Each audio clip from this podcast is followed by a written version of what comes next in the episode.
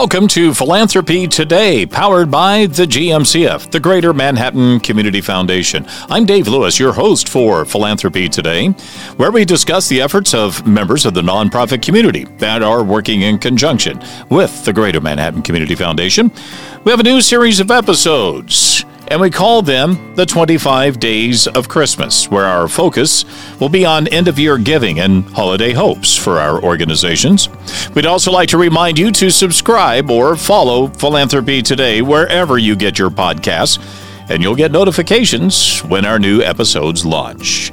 Now to the 25 Days of Christmas on Philanthropy Today. And today we're visiting with Michelle Ward, who is the Marketing Director and also Director of Education for the Manhattan Arts Center. Welcome to Philanthropy Today. Thank you so much, Dave. It's absolutely pleasure to be here. Well, we seem like we talk a lot on the radio. We do a lot of fun things at the Manhattan Arts Center, and I've been a fan and a supporter for a lot of different things. But let's talk a bit about what, from your perspective, the Manhattan Arts Center offers.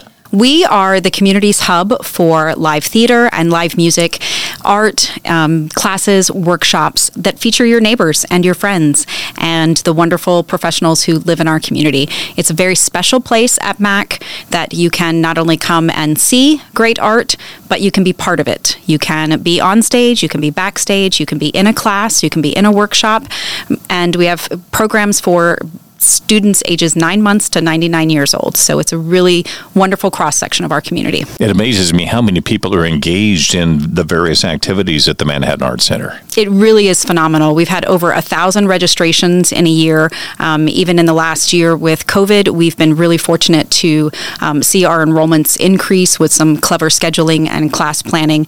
And our audiences have continued to come, even with social distancing and the requirements um, of things. But they have shown up and we could not be more grateful and they they know that they're coming to support a huge portion of their community when they do. COVID's really thrown a lot of curveballs your way in the last couple of years. It really has. You know, when we closed um, in March 2020, um, which seems so long ago, I but know. we really made some great adjustments and learned very quickly. We are fortunate that a lot of people support MAC in lots of ways, and we know lots of people in the community. So we were able to reach out to lots of resources to know how to be safe and come back into our spaces. We were able to have camp that year and uh, to change some programming for the the whole following year.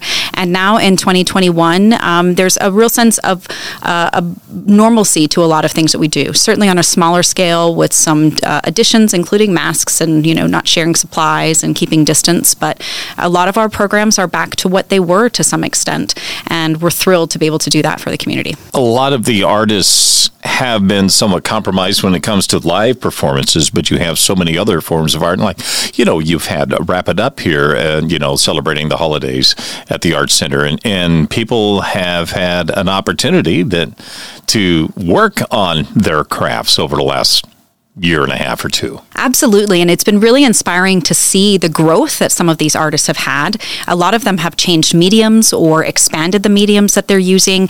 And it's wonderful to see them come back after so many months and say, you know, in my time of isolation, I discovered this. And here I am with this new art form. And it's brought a whole new uh, liveliness and um, uh, something great for them to share with the community. So it's been really, the growth across the board ha- has been really wonderful. And a lot of folks have been very grateful, especially the artists and um, the community who support those artists.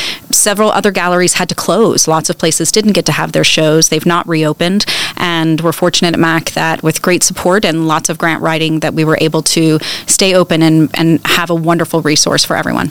If you were to look back at 2021 and, and let's include 2020 what would you say are some of the big wins some of the victories that you had at the mac I think uh, live theater is absolutely number one. Our um, education programs across the board, the fact that we were able to bring people back into our spaces safely so that we could have lots of classes and workshops, but especially theater. We found ways to um, have actors on stage and find shows and programs that we could do that would be safe for both the actors participating, the crew participating, and for our audiences, and find great material for us to work with that still was fun and engaging. And um, we were able to bring back some live music this fall with our Birdhouse series, which was really exciting. And we kept, we were smart and kept things, you know, to just one or two artists on stage so that there wasn't a band of 12. um, but we really um, were able to engage artists and the audience both. And I think that's the biggest win that we've had. We've not had to close everything that we've done. We've been able to have our open studios to give people a place to be creative and imaginative. It was especially important when kids were still doing a lot of um, schooling from home and having to be online a lot. This past spring, spring of 21, we heard from so many families who were so grateful that their kids could come to Mac after school and have their art classes. And then our camp was hugely successful. The kids, I think they were saving up a lot of imagination for this summer of 2021. And it was really exciting to see their growth and to watch them engage um, in the arts across the board. Our guest on philanthropy today is Michelle Ward with the Manhattan Arts Center. Let's take a look at uh, the year ahead, 2022, and now that you feel like you know things are getting back to some semblance of normalcy with some added avenues. Uh, what are you looking forward to most in the coming year? I think the regularity of what we have offered in the past, the familiar um, routine. We're very excited to have live music again in January and um, two uh, groups in January and uh, bring back I don't want to jinx it, but to bring back musicals. We're scheduled to do a musical with both our youth theater program, Academy Youth Theater, and on stage with our main stage theater for Oliver. Um, and I think those are the two biggest things we're looking forward to. That's the thing we've been waiting to have back to back music um, and musicals on stage. I think that's what people really, really love in this community. It's a lot of fun. You know, and I think that that's just one of the things that is just it it, it's one of the things that uh, just really gets into your heart and soul. Uh, my daughter was in uh, Junction City Theater, and uh, then you know I went to to um, uh, McCain for a show here, and and saw the um, beautiful the Carole King musical. And it's just like my gosh, how much I've been missing this type of presentation. It really it does feed your soul. I think there's something magical that happens when you're in the room. You get goosebumps, the hairs on your arms stand up because something really special. You can feel it across the the room, and there's the, uh, an unspoken um, communication that happens between the actors and the audience um, that really just brings life to everything that you do. And I think it's part of what makes our community thrive. I think it's really integral to who we are as, you know, Manhattan and the surrounding region. Well, it's a tremendous gift that you provide for the community. It is absolutely our joy and pleasure to do it. It's really, and it is absolutely a community effort. There's so many folks involved, um, front of house, behind the scenes, the teachers who spend months planning, and the the everything that goes into the smallest detail to make sure that it happens. lots of things that people don't see. We couldn't do it without um, an enormous crew of volunteers and people who are dedicated to helping the arts thrive here. Are you embracing um, some new components like uh, doing some things virtually that would not have happened uh, if it weren't for COVID? We did. Um, we have done some streaming of some of our productions, and the summer of 2020, we did some uh, online art programs. But we were fortunate that we could find space, and people were very grateful to have some in-person activities. So we've done sort of a mix of both. We've had some virtual things. We did a fundraiser virtually, um, and as I said, some streaming, and we were able to record the DVDs for some of our youth productions so that the kids could have that because we had to have limited audiences. So grandparents still got to see the show, um, even though it was after the fact. Technology has been a wonderful thing to embrace. It really has. And sometimes it's embraced us. Yeah, you can't avoid it now. But that's one of the first questions parents will ask: Is this going to be streamed? Can my, my parents live in Baltimore? Is this going to be streamed? So we um, we have to, and those are choices. You know, it's it's changed a lot of the theater world and the music world. Uh, the artists and the companies, you know, who ha- own the rights to these shows, um, have to make changes as well because now everybody wants to have that as an option.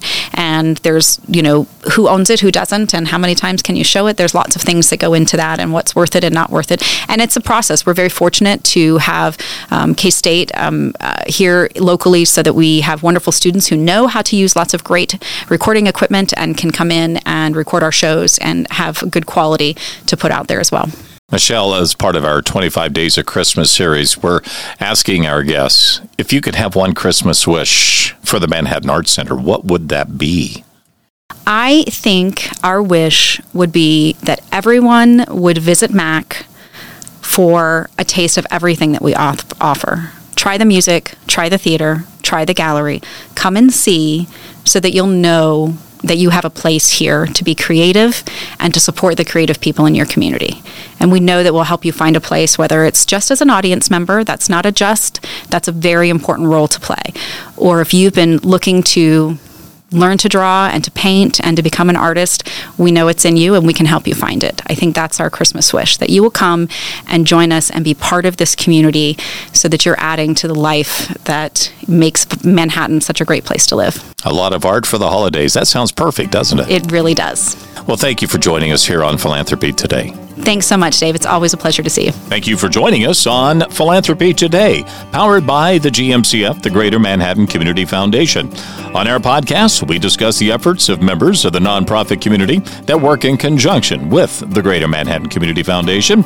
We have this new series of episodes called The 25 Days of Christmas, where we talk about end of year giving and holiday hopes for our organizations.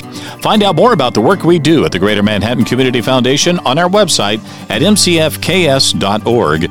And just a quick reminder subscribe or follow Philanthropy Today wherever you get your podcasts so you can get the notifications when our new episodes launch. I'm Dave Lewis. We'll see you next time.